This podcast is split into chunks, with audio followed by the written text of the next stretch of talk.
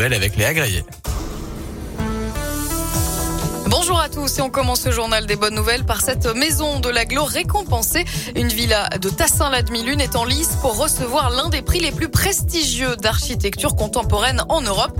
La maison du Grand Bois fait 128 mètres carrés au total avec une structure en métal et des pilotis. Ces concepteurs l'ont imaginé comme une nappe de pique-nique pour pouvoir l'enlever facilement. Six autres projets sont également en compétition. Les résultats seront donnés mi-avril avec à la clé 80 000 euros pour les vainqueurs.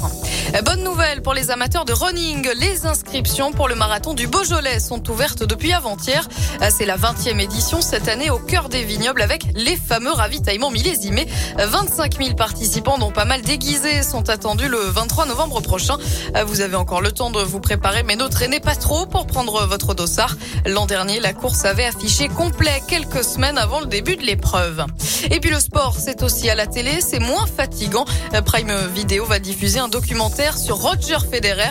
Il retracera les 12 derniers jours de l'immense carrière du champion suisse aujourd'hui âgé de 42 ans avec en invité de marque ses plus grands rivaux Rafael Nadal et Novak Djokovic. Un documentaire qui devrait sortir avant le tournoi de Wimbledon qui se jouera la première quinzaine de juillet. Voilà pour le journal des bonnes nouvelles. Excellente journée à tous.